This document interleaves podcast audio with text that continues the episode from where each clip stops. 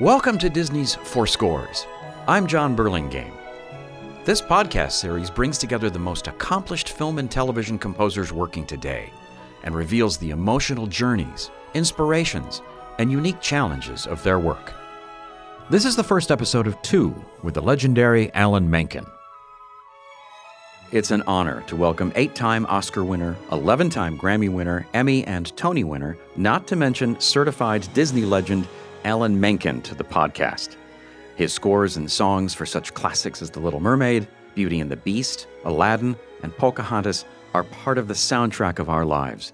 Welcome, Alan. Thank you, Jon. You didn't you, you didn't mention the Razzie. I thought about it. the Golden Razzie Award. Yay! By the way, what was it for?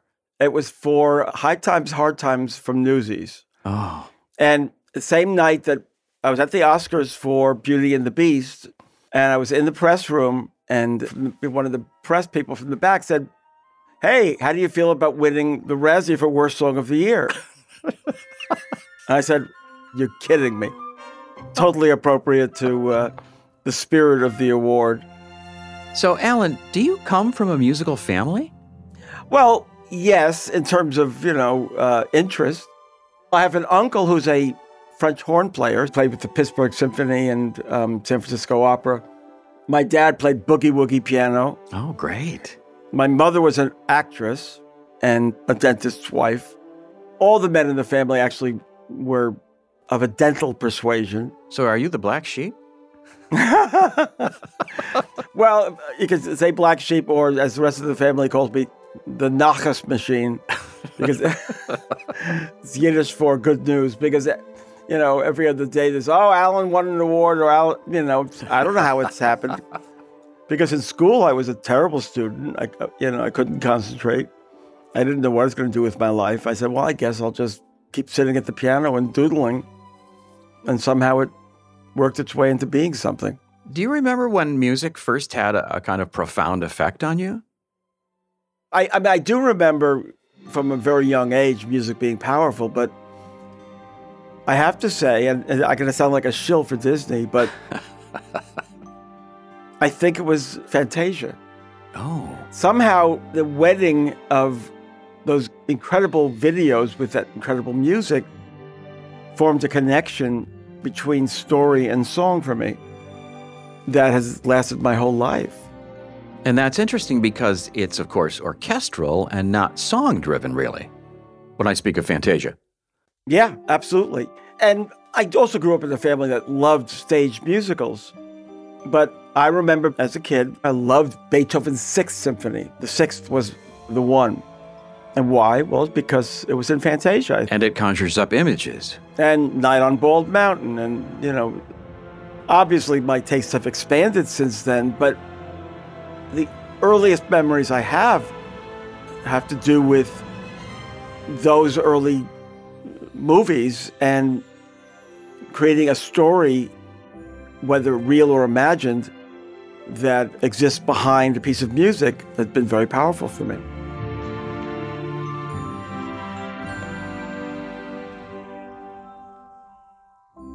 So, when did you first put pencil to score paper uh, in terms of maybe thinking about a career as a songwriter?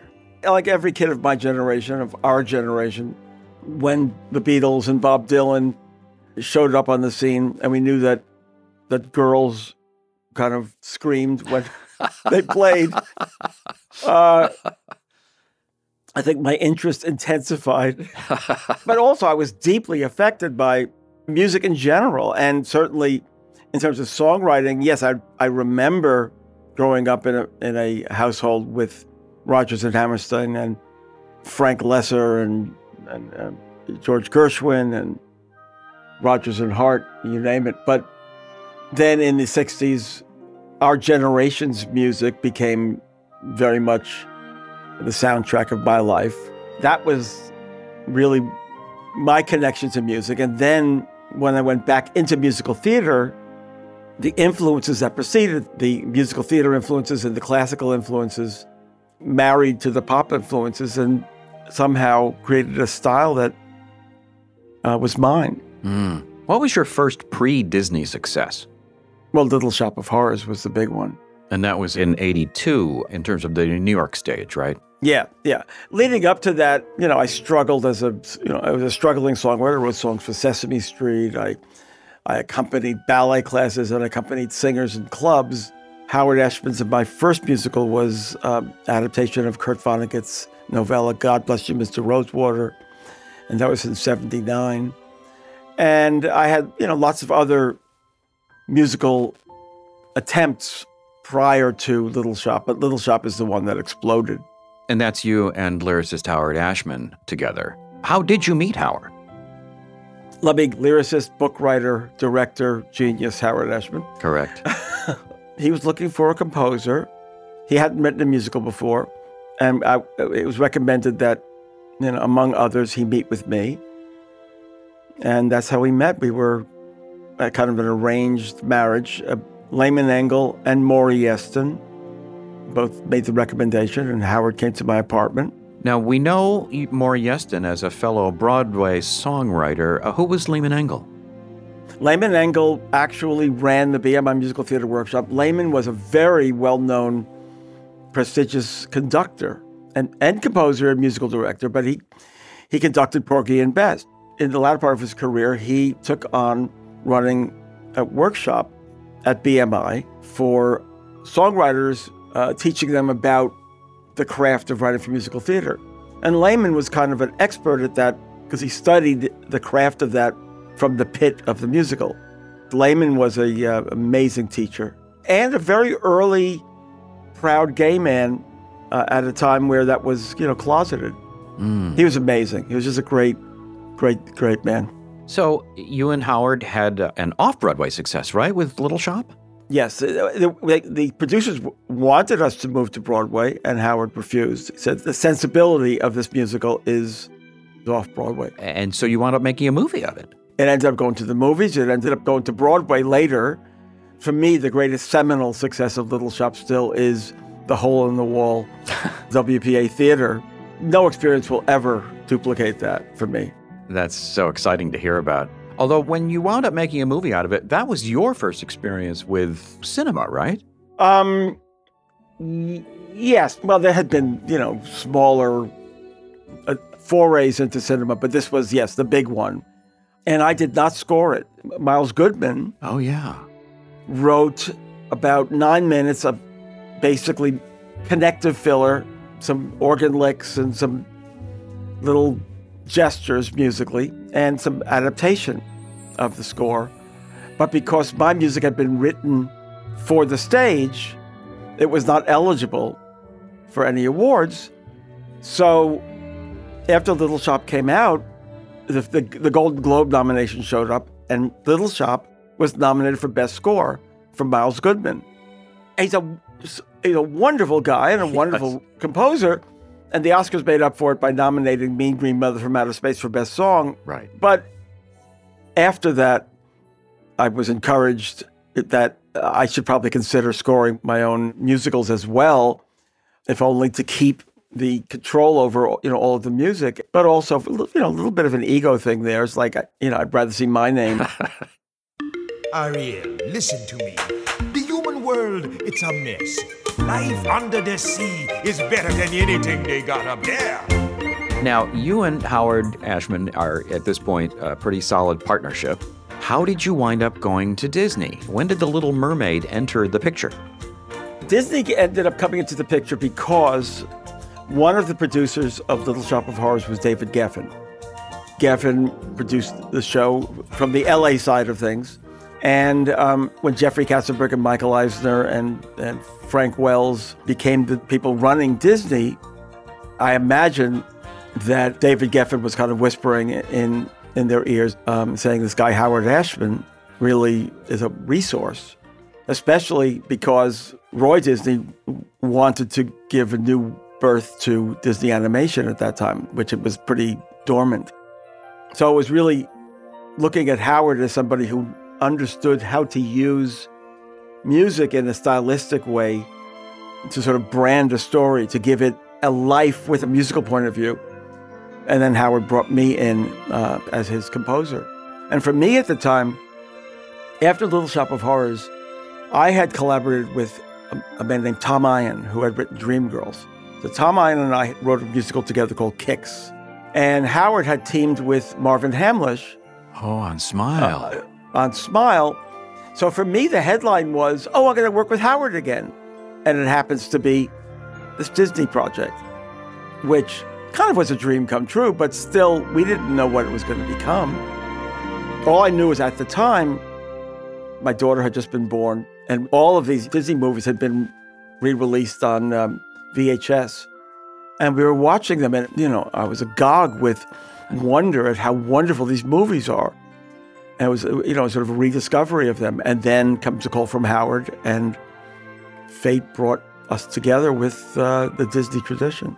It's so interesting to me because we now mark uh, The Little Mermaid as the beginning of what's widely known now as the Disney Renaissance, which sort of rejuvenated the whole idea of the animated musical at the house where basically that concept was born decades earlier. So it's interesting to me that somebody at Disney thought maybe we should apply musical theater principles to this? Um, Or was it Um, more you guys? well, I think it was a combo. I think it was mostly Howard, to be honest. But first of all, Disney animated musicals always reflected to a degree the, the musical theater of its day. Maybe not entirely contemporaneously, but you can see a lot of Sigmund Romberg in the very earliest. Michael Eisner was actually a theater major in college. That's Um, interesting. Peter Schneider, who ran animation, actually had been the company manager of Little Shop of Horrors. And and yes, Howard had very strong feelings about making sure that we were always driving story forward and always stylistically rooted in a world. And for, for me, Little Mermaid is our sequel to Little Shop of Horrors as much as it is our debut with Disney. Um, it was very much in the same musical theater mold as Little Shop of Horrors. I know that's a bit of a stretch for most people, but we used to jokingly call part of your world somewhere that's wet. and Howard would really educate the animators and sit and talk to them about how songs should drive a story, how you establish basic themes through songs, through music, through lyrics, how you take those threads and you weave a score out of them. It's always been a constant education to this day. The effect of the lessons we learn in musical theater, telling a story in film. And at the same time, these songs also belong to the medium of animation, which is uniquely its own. You want to have songs that will allow the animators to go crazy and do wonderful things. Now, on stage, yes, you want to have a production number, and I suppose those things are analogous, but they're not always the same. Like what you do on Under the Sea, all these wonders under the sea, translating that to the stage is a challenge. they may be analogous, but they're not the same, and they don't necessarily come in the same spot. So, you know, each medium has its own rules. I've often wondered, very often it's the songwriters and the book writer, basically three people, who more or less create these shows. But when you're talking about film, it's such a collaborative medium that there are often many, many people in a room, or many voices, or many opinions. And I'm wondering, was that a, a, a struggle to sort of come to terms with because you weren't always the people in charge? Or were you? No. well, in terms of full picture of what I do in film, uh, writing songs and score, I like to say I sort of started out as the king and I ended up as the maid. um, um, because, yes, when you're writing a score, you are in fact saying, look, in order to have the score function, we need to have this story structure that will support the score, and we need to work our way into this moment. It went even to the level of, in a sense, musicalizing the pace of the words. An example is with the Be Our Guest. Howard always imagined it would be, but what is dinner without little music? Music, bong, music, music. And then, and then he does his little speech. And, you know, we, we would have battles sometimes with animators or, or directors about, no, it's got to be specifically that. And I'm sure they thought we were being, you know, pains in the butt or, or egomaniacs, but there's a logic to that. And it's a matter of bringing your gut as a musical theater dramatist to a form that really is not that form. Mm, yes, of course.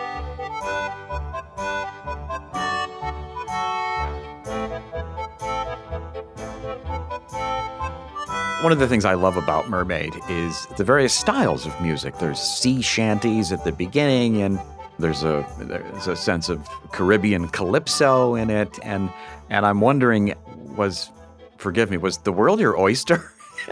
at that, at, sorry. At that point, I mean, could you just think out of the box? Could you go anywhere? Well, no, it was very, very specifically dictated by the story, except for one pivotal decision. Initially, you know, Sebastian was a stuffy English crab.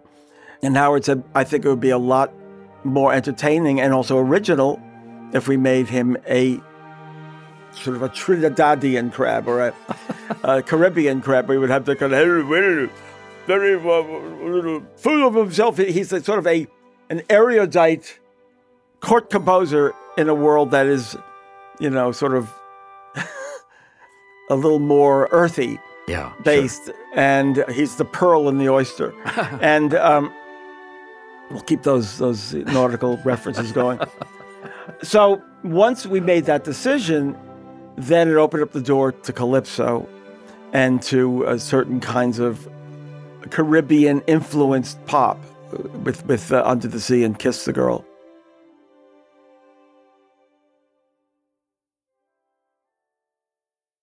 Disney's Four Scores is brought to you by the Four Scores playlist, featuring music and interview clips from each composer featured in the podcast series, including Alan Menken's score and songs for the animated and live action movies For the Little Mermaid, Beauty and the Beast, and Aladdin, plus favorites including Pocahontas, Hercules, Enchanted, Tangled, and many more. The Four Scores playlist is available on all major music streaming services.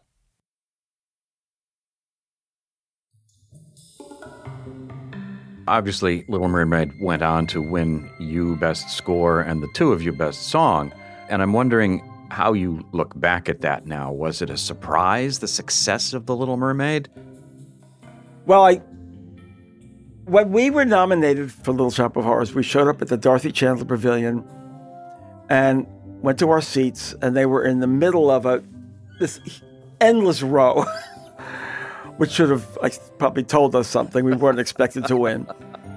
And I remember sitting there, and Levi Stubbs came out and sings the song, and I go, "Whoa!" I brought the house down, and I reach into my pocket because I have my little speech, you know, or notes there in the pocket. All ready to go. Howard, yeah, Howard reaches out his hand, puts my hand back. He says, "You're not giving any speeches tonight. Don't worry."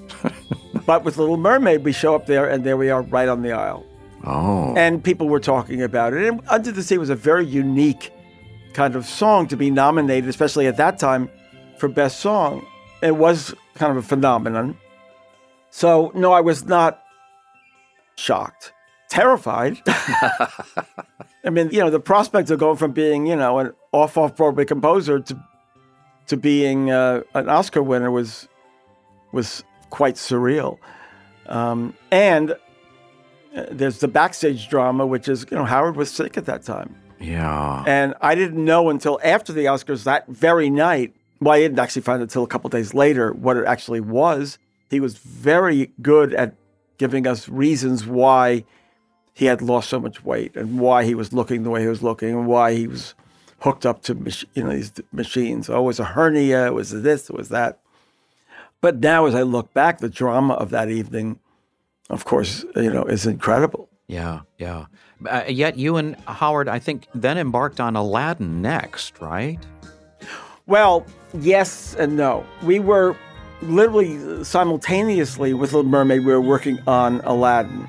And the treatment of Aladdin we were working on was much closer to what we ended up doing on Broadway than what was in the animated film. It was he had the three sidekicks, and there was a whole, you know, score, shadow score that ended up being resurrected later and it was very was very cheeky about the, the Arab world, which led people at Disney to be a little nervous. and it got shelved in place of Beauty and the Beast, which came later. So the next one we were actually working on, and was released, was Beauty and the Beast. But we were, yes, basically working on the th- at one point the, th- the three of them simultaneously, going from one to the other to the other. Boy, that's incredible to think about because they all seem so different. And of course, they're all masterpieces in, in their own way. And I have to say that my wife and I were watching Beauty and the Beast again over the weekend, and we both still feel that it is a completely flawless film and an utter masterpiece. And I'm wondering what role you and Howard played in shaping that story and finding the right moments. Well, the real masterstroke was the enchanted objects, because without it, basically, it's a story of of a girl and a beast having dinner every night. Whose idea was was the enchanted object concept? Um, I'm quite sure it was Howard. And you know, the idea it creates a family around the beast and around Belle, and it gives us the vehicle we need to have the, the score open up. And that was, you know, one of Howard's geniuses, along with the genie, and having, you know, the genie become what he became. And it, I, I, think it's, it is both of us, I have to say. I grew up with my dad playing Fats Waller at the piano, um, and I loved Fats Waller. And so the idea that. We're speaking about Aladdin now. Now we're speaking about Aladdin. Yeah.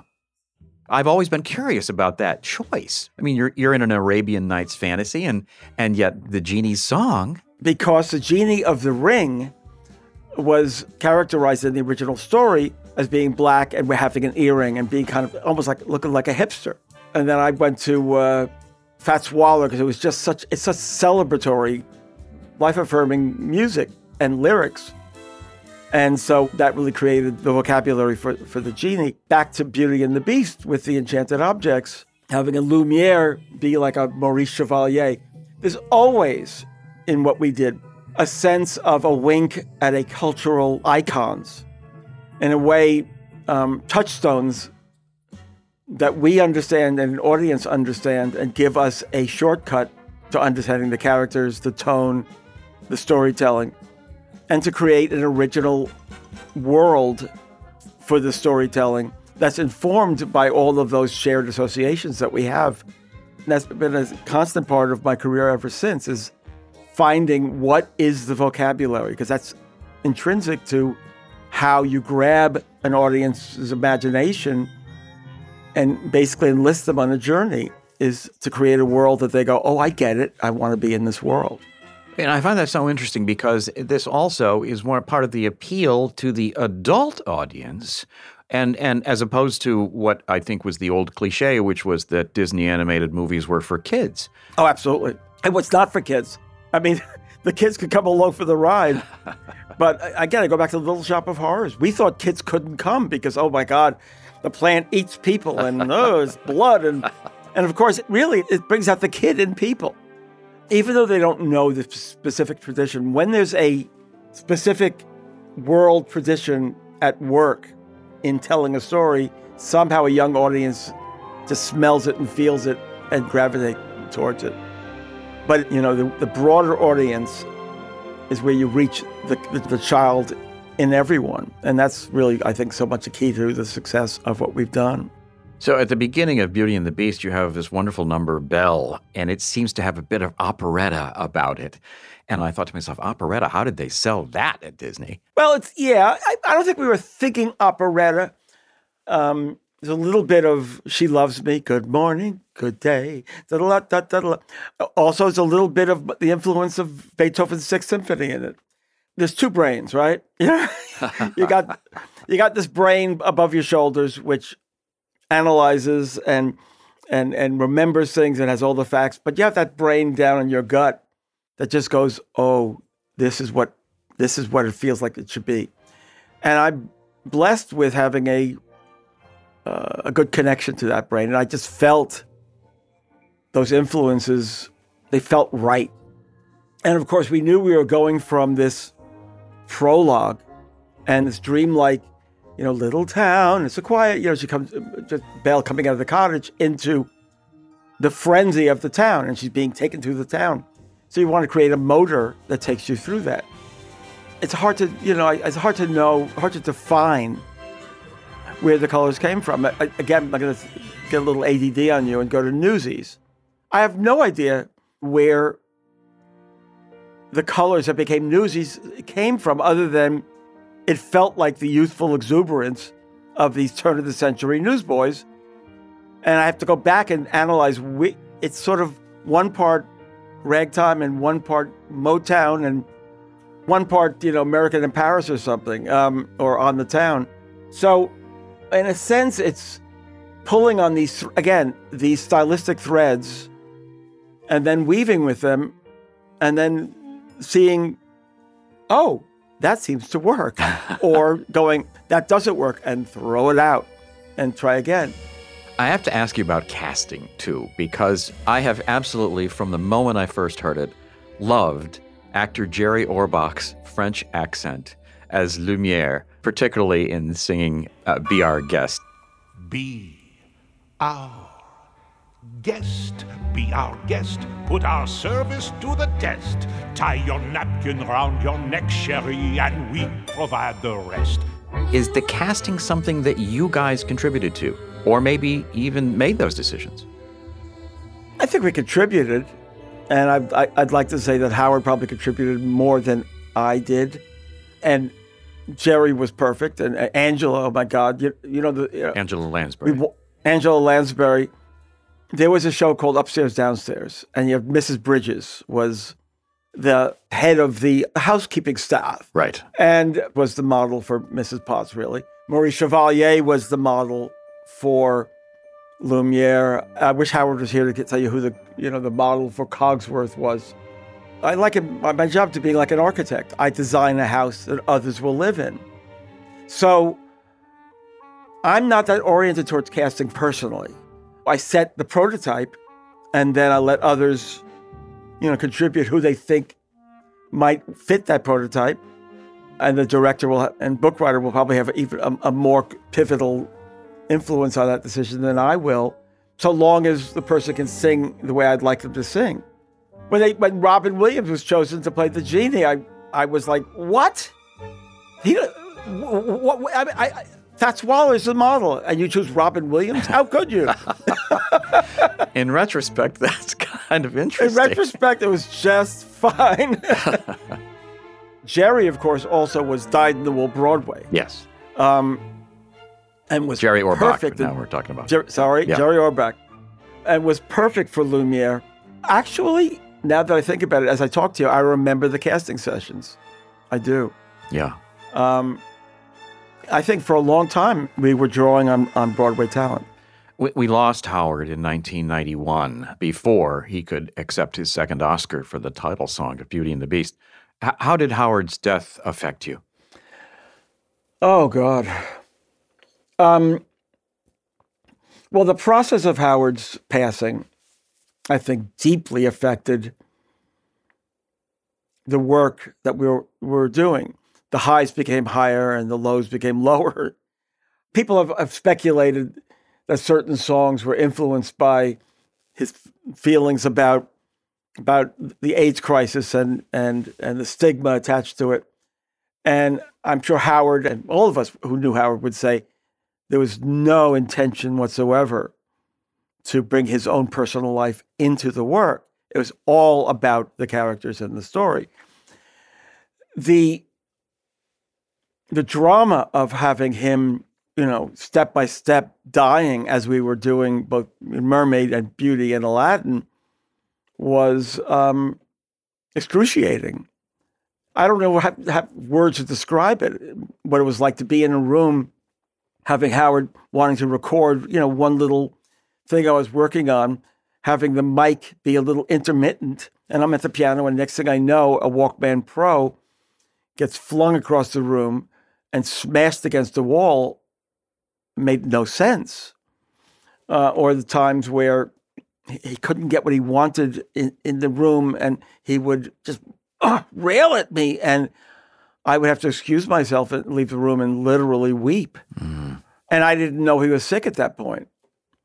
And it was very tough. And once I did know, then I had to keep it to myself. So there were times where we would have a rehearsal set up. I remember we had a rehearsal set up uh, for Richard White, who was playing Gaston in Beauty and the Beast. And our musical director, David Friedman, set it up. And I get there. It's, oh, it's on the seventh floor, but uh, the elevator's out, so you have to walk. Okay. So I walk up the stairs and I get to the top and I go, okay. And then I go, oh, damn. Yeah. And I looked at, look down the stairs, and Howard's hand is just gr- grasping the rail, and he's going to walk up seven flights of stairs.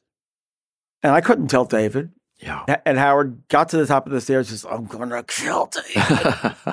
and they took a breath, opened the you know the room to you know door to the rehearsal, and says, "Hi, honey, I'm home."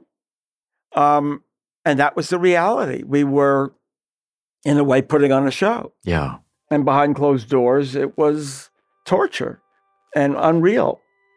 It's impossible for me to think about these projects without thinking about Howard.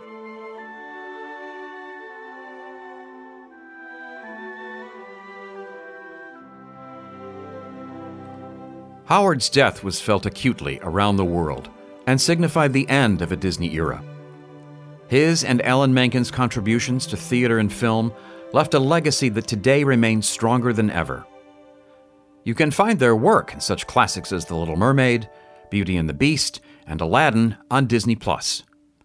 To learn more about the life of Howard Ashman, watch Howard on Disney Plus, scored by his friend Alan Menken. This is the first episode in a two part series with Alan. Don't miss the release of part two next month.